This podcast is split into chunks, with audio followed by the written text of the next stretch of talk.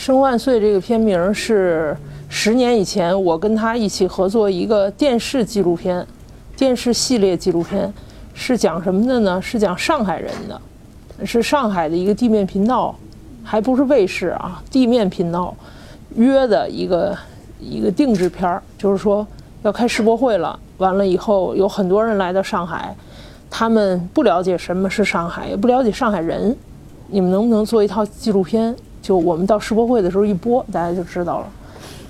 呃，这个片子呢，就是另外的一个制片人把我们俩纠集在一起一起做，但当时我们俩是不认识，没没见过，也不是很很了解彼此的风格。就是我们在那一次合作里是不是特别顺畅的一个合作，不是特别顺畅。就是他是他的风格，我是我的风格。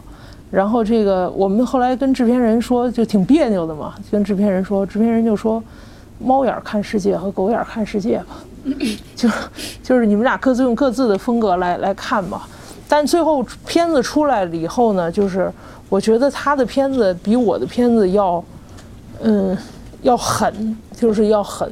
然后如果说是按色彩来来区别的话，我那个就是铅笔画。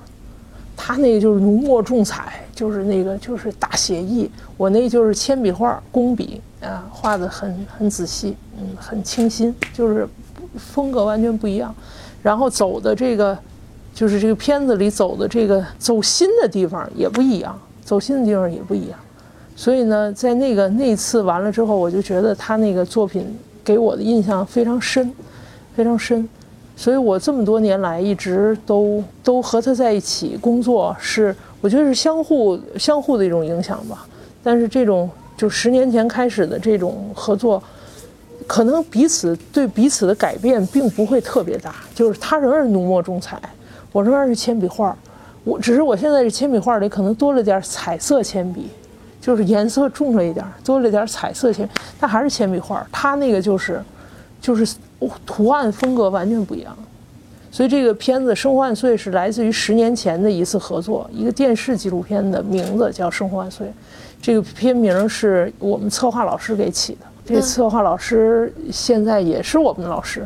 嗯，那十年后为什么又把这个片子拿出来说？就是因为十年前他拍了这个片子以后，嗯，他自己也觉得挺有意思的，他自己也觉得哟。这挺好看，这挺挺不错。他当时就说，希望这个片子能成为某一个栏目，就是电视里的某一个栏目，然后它变成一个长期可以做，然后我们长期去找这种普通人的故事，拍到这里记录这些。但是这个没实现，没实现。